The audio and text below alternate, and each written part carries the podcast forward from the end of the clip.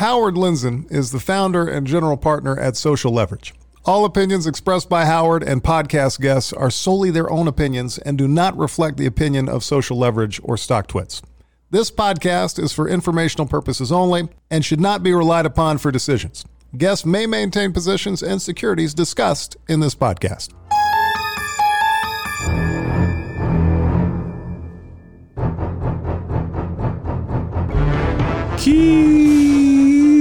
Quinoa, quinoa, canute. Quinoa. How are you going to come up with any more versions of it's my like name? quinoa. Well, I mean, it's like day 7,000 of the panic. Exactly. The, uh, I've run out of things to say to you, Canute. That's okay. I just think we should just It's like that in every marriage. we should start just smoking cigarettes and just drinking whiskey. I think you and I should just have our I'll be up for the whiskey part. All we do is eat, order in. We have our, my favorite restaurant in the city right next door to my house, which is fantastic, isn't it? That is and fantastic. and he's such a great Tarbell. He's such a great restaurateur and helping his employees. And he's got the restaurant running at like full speed, like gloves. There's more cars pulled in front of that place. Like he's just running like a five star restaurant uh, takeout. It is a great place. Um, so it is uh, March 27th. I think we might have started doing this series uh, March 13th or just a few days 11th, I think. Oh, the 11th. So we are now uh, 18. It's over two weeks of panic with friends. In the response, I got to tell you, 99% love. What's the 1%? Who are they? I could be my father. it's always this cryptic thing where it's like from a Hotmail account. It just just just ravages me. Oh, well. Um, all right. Today, uh, I want to talk about volatility because I think we, the VIX is still above 60. It means nothing to most people, but it means a lot to me because I, you know, I've seen spikes over 50. Uh, in 2008, obviously, uh, the VIX was elevated for a little bit of time, but this has been the wild, I think this is the wildest market in history the last week. And uh, today, for example, I've done nothing. You know, I was very active on Monday and last Thursday, Friday, and then, you know, to be able to pull out. And so I wanted to talk to an expert about volatility. He created these ETNs that uh, people trade all day at Barclays when he was at Barclays. His name's Greg King, and now he's got a new company called Rex Shares, which is creating some really interesting leveraged products. Uh, I'm mostly anti-leverage as a person other than social leverage but uh, greg is from the inside has created all these things and is going to explain it for us so um, we'll call him but first pay it off i'm going to do uh, they sent me a jingle well it's not a jingle it's a serious read from a serious company uh, bobby's locked down in, in brooklyn so we're praying for him uh, i don't pray but we're praying for him i'm just sending good tweets his way the uh, he's locked down with his young kid, can't get tested. Brooklyn's like center of the uh, Brooklyn's like Italy of America right now. Numbers are, are through the roof in in New York. So we're thinking of all our founders there. And Bobby, who's hunkered down in Brooklyn, uh, sent me this missive for Pay It Off. Pay It Off is a venture backed team, obviously, Social Leverage is an investor, building the next generation of B2B repayment solutions for student debt. They've built the first federal debt API that helps any fintech or financial institution address student loans within their financial services product. The average borrower saves $3,000 per year from their personalized assessment and enrollment functionality. These tools are especially helpful during the COVID 19 situation, as millions of borrowers are losing part of their income or their jobs entirely. Companies using their API can provide immediate relief by enrolling them in income driven repayment plans and forgiveness options. That's payitoff.io, P A Y I T O F F.io. Let's get Greg on the phone.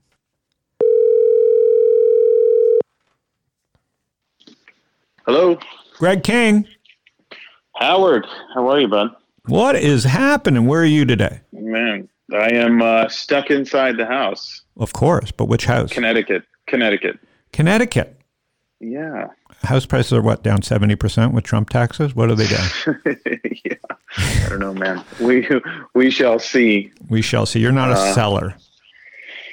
No, not at the moment. Not at the moment. I'm not really a buyer either, though. I'm just a uh, an occupant, I guess. You're uh, hunkered down there in Connecticut. How many kids? Hunkered down. Three, Three. three, three teenage. Well, my daughter's 12, but she might as well be a teenager. Yeah. How's the homeschooling? 14 and 16. Any bloodshed? You know, they're eh, it's not too bad. Not too bad actually. It's a big They- I think they've gotten. You know, my wife's got them going on it, and it's it's it's working.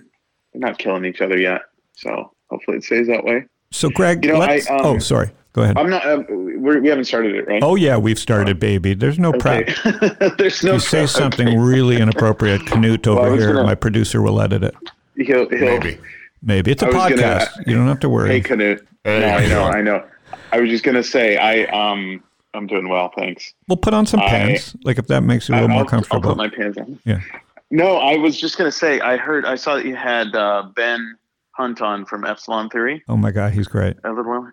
Yeah, he's great. And turns out he and I, he lives just down the road from me, probably less than a couple miles. Have you been? Do you know each other? I'll introduce you. We met a couple. We met a couple times, yeah, and uh, found out we were neighbors, but uh, we haven't met up socially. It's that was back when he was in a previous life. Um, Well, yeah, that- that's fun. One of my favorite writers. The so we yeah, met. he's great. we met through your partner. The uh, I think you have one of the most interesting. What a time for volatility, and so my audience. What a great time for Panic with Friends to have you on to talk about volatility, the history of it, what's going on right now, the products.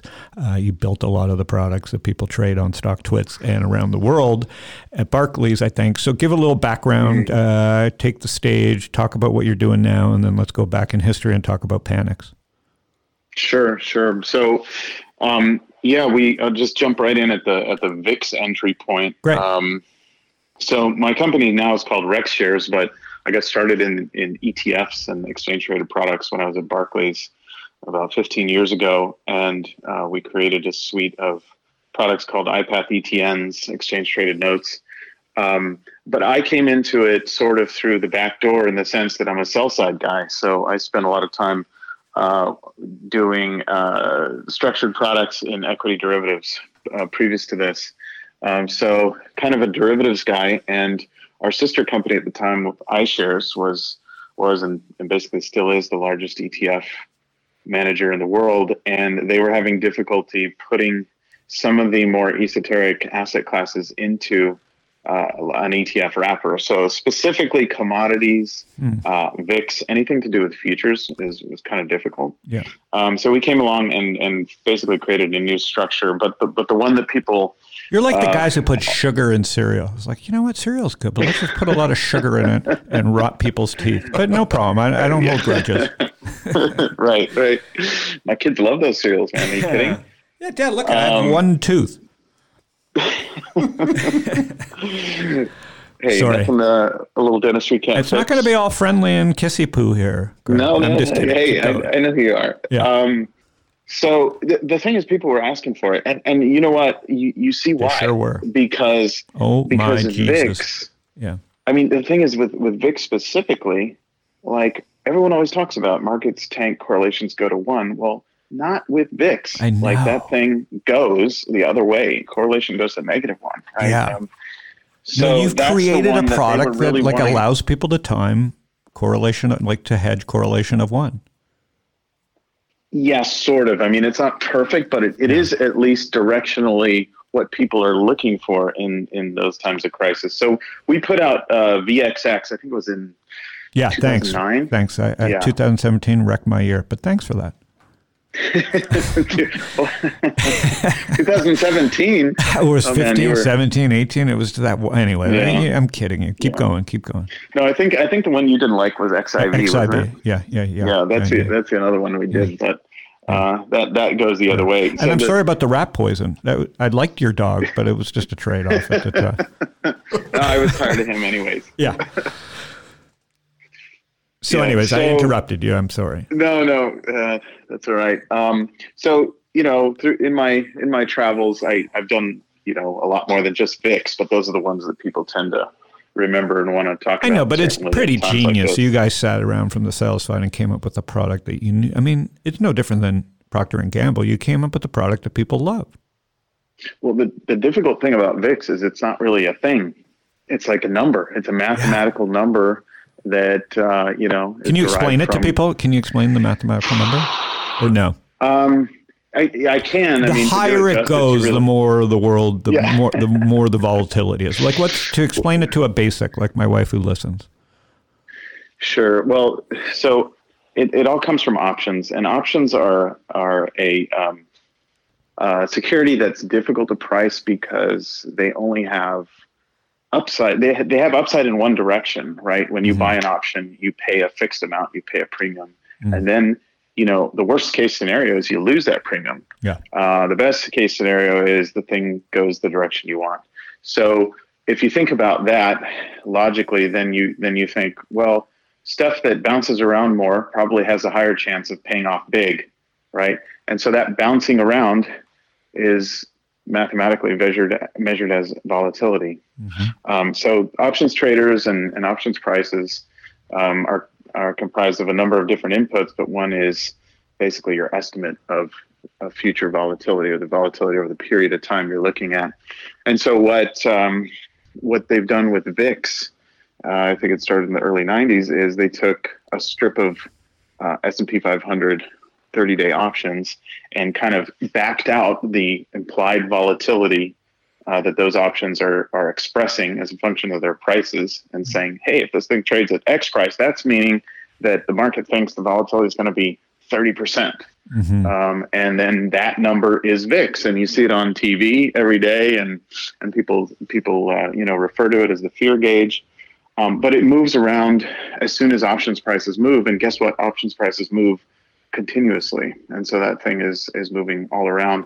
And the only way to act, accurately replicate it is with a very expensive portfolio of options that you have to basically fine tune every time the market moves which is which is insane. So it's not really possible. So what then happened was someone created a VIX futures contract which essentially is an instrument that, that's manageable. You can you can buy that or take a position in that future um, and it's it's relatively static. You don't have to manage a portfolio of options, but then you have a little bit of of noise, let's call it. It doesn't really track VIX perfectly, and that's because it's a futures contract and it's saying, hey, in the future VIX will be this. I know today it's that, but you know at the end of the month it'll be this. So you've got this kind of wiggle that happens in between the VIX number and the VIX futures number. So anyway, all that to say, when we went to create an instrument uh, like an exchange traded note, we couldn't base it off of VIX. We had to base it off of something that was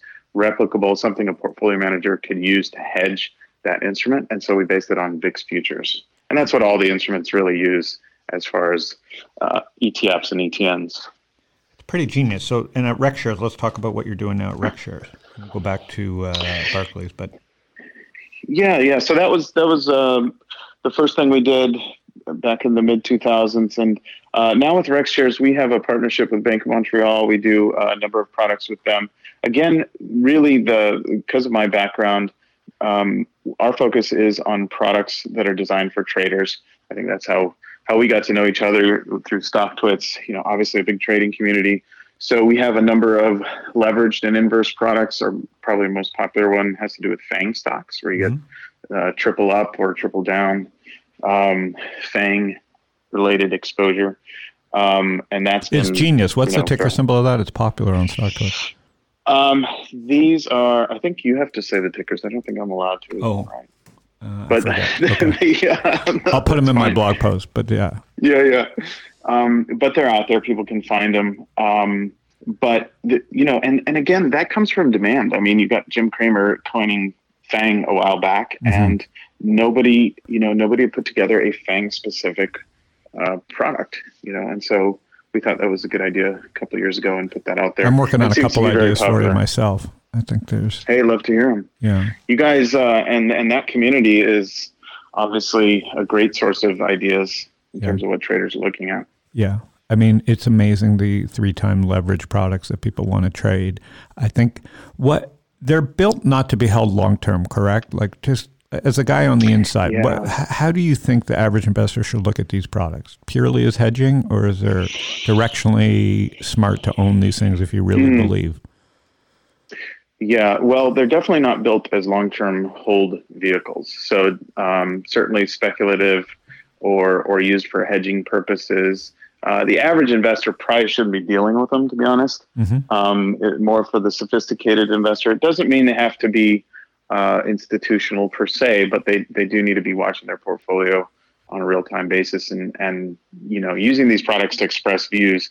So the thing about them, if you think about it again, um, when you're talking about leverage, uh, you really have to talk about leverage and a time frame because otherwise your leverage ratio changes, right? If you if you buy a house for a million dollars and you take a mortgage for five hundred thousand, um, right? Then you've got let's say a leverage ratio of fifty percent. But uh, if the price of the house goes to nine hundred thousand, then your leverage ratio is different. It's you know it's five ninths, right? At that point, it's it's fifty five percent.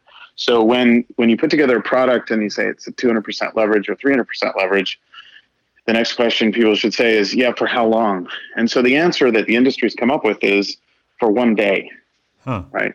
It's it's leveraged this this much for one day, and what that means is at the end of each day, it needs to get rebalanced. So, uh, you know, a leveraged product um, that's three hundred percent leveraged might be, you know, 310% or 280% at the end of any particular trading day, depending on how the underlying has moved. And so that needs to get rebalanced. What that means is that over time, if you come to this thing and say, well, it's January 1st, I'm going to make a list of, you know, bullish sectors that I like and, and put on a 300% leverage uh, position and, and walk away, then at the end of the year, you, who knows what you're going to have because those things compound every day and the price uh, patterns that you might expect may be nothing like what you wind up receiving, just simply because um, in the parlance, it's it's you know path dependent. These are path dependent returns. So even if the index is up 10% at the end of the year,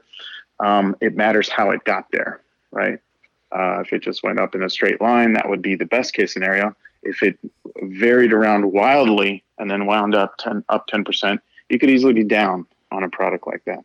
So that's the part that gets people little bit confused and they have to, uh, you know, make sure that they keep track of. But when they do and they have a good strategy, these products can work very well. Yeah, I've I have uh, decided to learn. You know, been been burned myself. My fault, obviously, according to the courts. My fault. Credit Suisse, uh, not their fault. The um, I've taken upon myself, and to get burned, to learn. You know, I get options. I like the idea that I can make a bet and lose. I know when I'm going to lose. You know, I was just lazy mm-hmm. and uh, I think I think they're the, you- you're building products not for lazy people, but for creative people. I think they're more they're more art than science. You have to you have to mm. know how to use these tools. Like you can't give people guns. You know what I mean? These are it's no different. Mm. So I'm not as angry. Like you can't. Howard, hate- nobody said guns were going to be a part of this podcast. Oh, sorry. I, I didn't. Find, no, I'm just kidding. I know what you're saying. The uh, I'm just riffing, but you know, these are these are really creative products, and I'm not as against them as I used to be. And this is coming from someone who's lost a lot of money in one trade doing it, but uh, learned a major life lesson. And uh, the game's going to continue, right? Like there's there's smart Yeah. people coming Yeah. out of this industry. The brain drain out of the Barclays and all these places is huge, and the entrepreneurial spirit of the markets is expressing itself like through guys like you and Rex. Do you remember the first time you panicked and had to learn your lessons? Oh man, you know what? I thought about that question, um, and and the, the the real answer the first time that I panicked has nothing to do with with finance or anything. Um, but I was 16 years old, and I basically um, I was determined to buy a car. I'd saved up money, and I was determined to to buy something. And of course, it wasn't very much. Um, but I went and I this was in the old days, right? So I looked in the classified ads in the newspaper or whatever it was, you know, uh, used cars, and I went down and uh, bought this car off this guy. And as I was pulling up, he was like hosing it off, you know, um, and uh, I said, "Oh, just cleaning it up here, you know, take it for a spin." I took it for a spin, and it it ran okay, but it kind of sputtered a little bit. And he was like, "Oh shoot, I must have got some water in the engine. Sorry about that." Anyways, I paid him. I paid him my cash Uh oh. and and took off and drove it home. And he, he probably lived 45 minutes away from where I was. And it sputtered the whole way home. and the next day, it wouldn't start. and I and I was like, I panicked because basically it was a summer worth of savings. Sure. I had handed the guy in cash. Like neither parent was with me. I barely knew this guy's name and number. I, I so I started mm-hmm. panicking and calling him. I was calling him and calling him and calling him, and he wouldn't answer. And he, you know, figured out who was and just, and that was it. I realized basically Yeah. I've got. He was a. Goldman guy. My- That guy was a Goldman guy. yeah.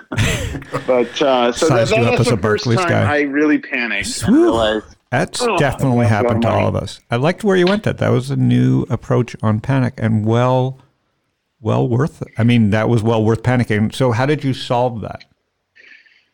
You know, the, the sort of the caveat emptor phrase just kind of sunk in. Like I've, I've Totally. just got, that was my first personal experience that you know what, you better know what you're doing when you buy something. I'm a true caveat to- emptor person. Yeah. Unless I mean, there's fraud. be, like I mean, I guess that guy was fraud and Trump. You know, the reason I'm I'm a caveat emptor person. It's just uh, Yeah. we haven't done a good job at uh, pruning people. The and so how big is Rex today? Mm.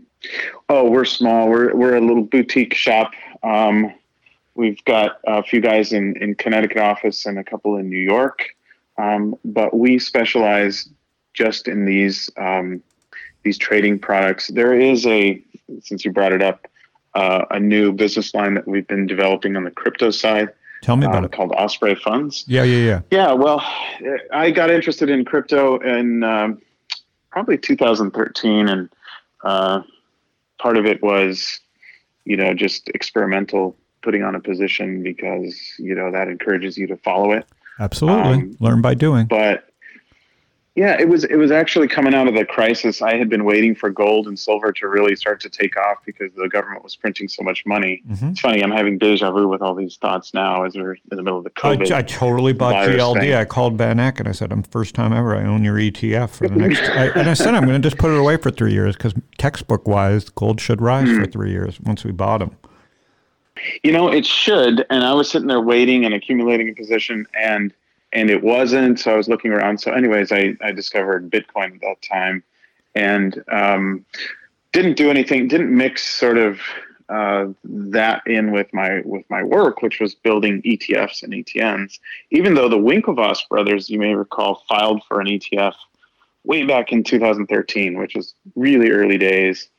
Um, so we still don't have one. It's 2020. Um, but in 2016, 17, at Rex, we started to to take it more seriously and say, well, we could see where an ETF could be possible. Um, and we actually did file along with Van Eck uh, for ETFs. We got the same treatment. The SEC is not ready, basically, and so we've we've launched um, basically a private fund uh, that uh, invests in crypto and looking to to roll out a couple others. So. Um, And that's You know, just an I like, expression uh, for you. You look at Bitcoin as an expression that maybe gold's not perfect anymore, or not, it never was perfect, but uh, as an expression on a flight to unique or weird safety. You know, I look at it a few different ways. One of the um, one of the more interesting ways that I look at it, and I think that people will tend to view it over time, is as an uncorrelated uh, asset, right? And that's that's the holy grail people are looking for is something with with long term positive expected um, returns and low correlations to traditional markets. Mhm. Now we just lived through a period where It was uh, correlated. Bitcoin sold off and it was correlated. Um, it's bounced back 60 plus percent off the lows that were set just a, a couple weeks ago. Mhm. But I think the long term story is, you know, hey, the world's gone. I mean, whether it's, you know, me calling this guy, you know, go back to the guy that I, that sold me the car, right? I literally will get from the grocery store the used car, you know, newspaper thing Mhm. and then like circle ads and call you know call this call different people well we've moved on from there and i think it's the same i mean gold will always be gold i'm not a gold hater at all i own gold and um, believe in its in its value in the portfolio. But it's also a um, you know governments are highly interested in gold. Governments have huge um, capacity to influence prices at the margin using derivatives. I remember at, at times the the stock of physical gold that was held to back um, against delivery of any of the futures contracts has at times been like uh, one five hundredth of the notional outstanding. I have no idea what it is right now, but I mean these are crazy numbers in the sense that you know if you're willing to put up unlimited futures sizes, you can you can make sure the price of gold is is not doing things you don't want it to do. Um, so that's what I didn't like about gold and silver, and why, why I discovered Bitcoin because I think I think Bitcoin does add value to the global um, sort of financial ecosystem. And I, I suppose at this point I'm kind of a believer of the the digital gold kind of thesis that you know over time the price will stabilize. It's a digital store of value, and it's a way that um, that people can have some amount of value locked up in a very convenient digital form that's available to be sent around the world, you know, at any time. Yeah. I'm, I'm I can't do sold on the my gold digital gold, thing, but like it's people say, oh, gold didn't work this time. And I'm like, well, it's 10 years old. We'll be dead, but at some point in 100 years, if Bitcoin's still around, we'll be act way differently in a panic. Yeah, absolutely. And the thing is that it, the weird thing about Bitcoin is it's it's growing. Um, the interest is is is growing sort of uh, backwards, if I could say that. So your your normal kind of progression is for a stock, say, is that first you have the founders, then you have the VCs, then you have private equity, then you have the investment banks, uh, and then they IPO it, and you have the the pension funds and all the people get the allocations, and finally you get Joe Retail Guy, right? And that's when you worry is your your shoe shine guy is telling you what stocks to buy. But with Bitcoin, it's kind of backwards in the sense that Joe Retail got there first, and uh, the institutions still haven't dipped a toe in the water. So the the pyra- the pyramid's inverted, you know. Um, And when they finally do, there's only 21 million Bitcoin ever, and the guy had the foresight to put it out to eight decimal places. So we might be talking about millibits or megabits at some point in time. The the price is kind of irrelevant, but um, they're not making more of the stuff. And you know, as institutions get comfort, you know, I'm in an industry where I'm seeing all the rails that are being built Yep. to enable institutions to invest in this stuff. So I just sort of see the writing on the wall, and um, a, I believe in it personally, anyways, and then b, I just see them, you know, building the the railroads and the freeways and the and the infrastructure. This thing is not going away. So yeah, there'll be, there'll be, you know, I've heard the stories. Well, JP Morgan can do it. They can't, Bitcoin has a 10 year head start on Yeah. brand and trust. The, um, and so this panic, have you ever seen anything like it? no, no, I mean this is unbelievable. What were you I- watching that, that that told you "Whew, stand aside or get involved? What were you watching?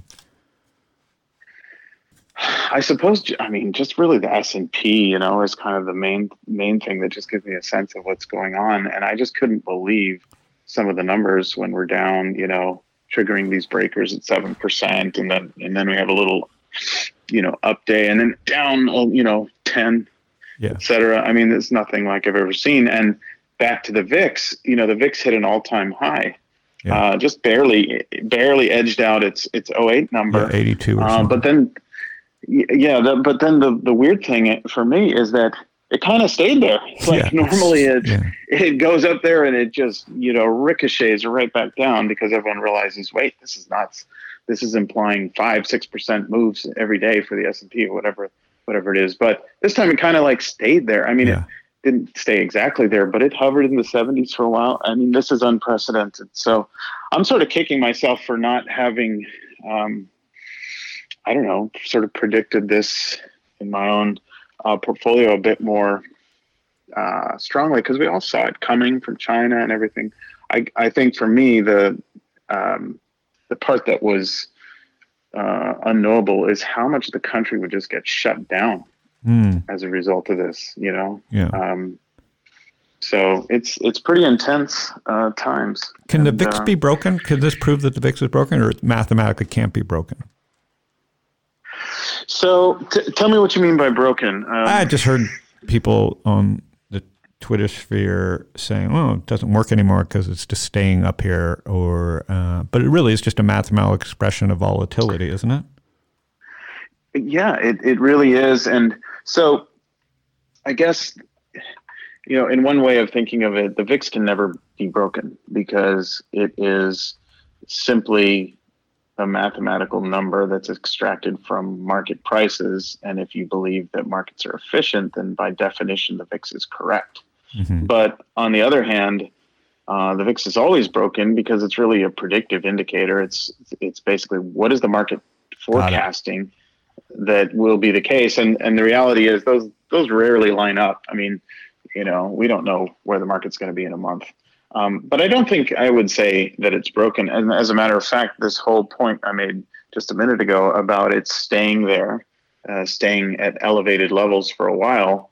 Um, at first blush, you might think, well, wait a second. Yeah, it is broken because it's just staying too high for too long. But then when I did a little bit of the math, it actually was predicting exactly what was happening. Yeah. So the, there was at one point where I backed out that it was it was basically saying there would be four percent moves in the S and P every day, and and then we proceeded to have four percent moves in the S and P. Got it. For for several days. And what do you see on the other side of this? VIX comes down eventually. Um, are you bullish on fintech? Are you bullish on markets in general and, and this brain drain? Or what do you see like as an investor? Yeah. Um, well, immediately, I, I would love a V-shaped recovery. I don't think that's what's going to happen. Um, I, I, I, think that uh, my, what I'm interested in right now is is just how much of this is going to to stay in people's psyche on a long term, on a generational basis. Right? We all know about uh, you know people, you know, grandparents or great grandparents who lived through the depression. Right? Like that stayed with people, didn't it? Um, and then you kind of your World War II generation and things like that. And this isn't obviously comparable to you know years and years of depression like like we had in the late 20s and 30s or World War II or anything like that. But you know, I've sort of been asking myself like, what do, what do my kids feel about you know just social interactions with people, about cleanliness, about um, kind of how and where they spend their time as it relates to social activities going forward? Does this actually just isolate us all a bit more?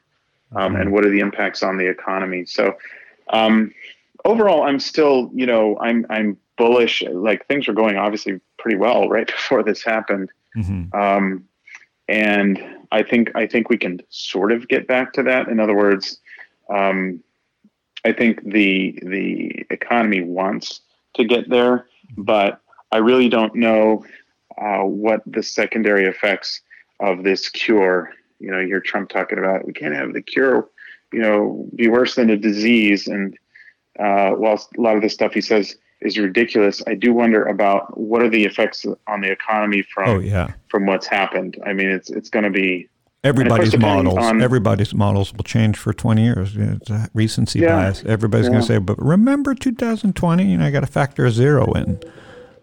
Yeah. So it's exactly. pretty cool. And you guys are all working from home, so it's really efficient. For us, it works well. We've got, uh, yeah, one guy who needs to be at the office just for um, trading for a couple things that have to happen there in person. But he's, you know, he's uh, he's the only guy there. He's socially distanced from everybody else. Everyone else is working from home, and and it works well for us. So we're fortunate, you know, and our and our business continues.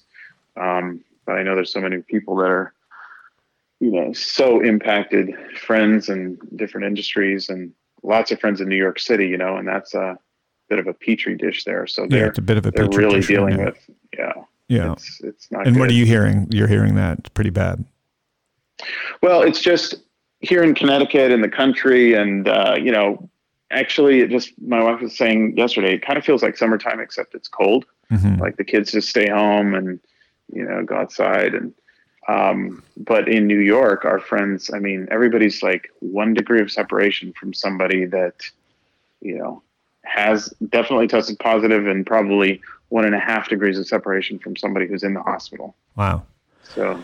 All right. Well, I'm glad you're okay for now. The uh, Rex shares, what's the website?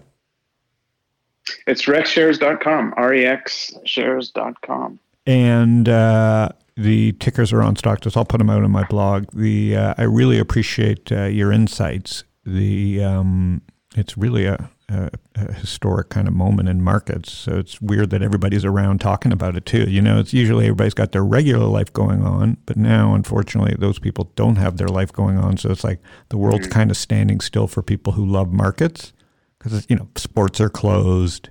You know, Sports are closed. Yeah. so it's like Yeah. this is the first time I've ever been involved in a market where I could just spend all day watching it, do my work, and everybody else is stuck on Netflix or watching the markets themselves Mm. or complaining because they just don't have a job.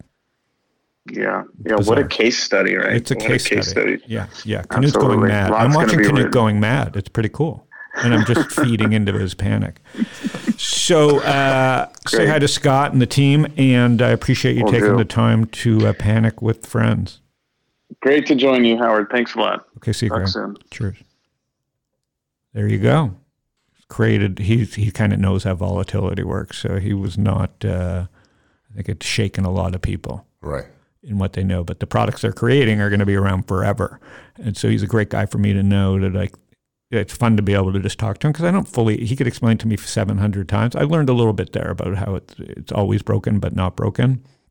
It's a predictive kind of uh, expressive type of product, and and the markets are much much more about creativity than they are fundamentals, especially in moments like this. There is no fundamentals. No one's seen it, so it's much more about how are other people going. It's a it's a giant game. Makes so sense. people that make the products for the game are very interesting to talk to. So uh, there goes another episode. What number was that? Uh, I think we are looking at number 34. Wow! And We're going to do a few more today. So we'll be at 40 by next week, and then I'm done. I said it was going to be 10, and we're almost at 40. I'm trying to get Marc Andreessen, so we'll see. Sound good. The, uh, um, so have a good weekend, everybody. Cheers from Panic with Friends.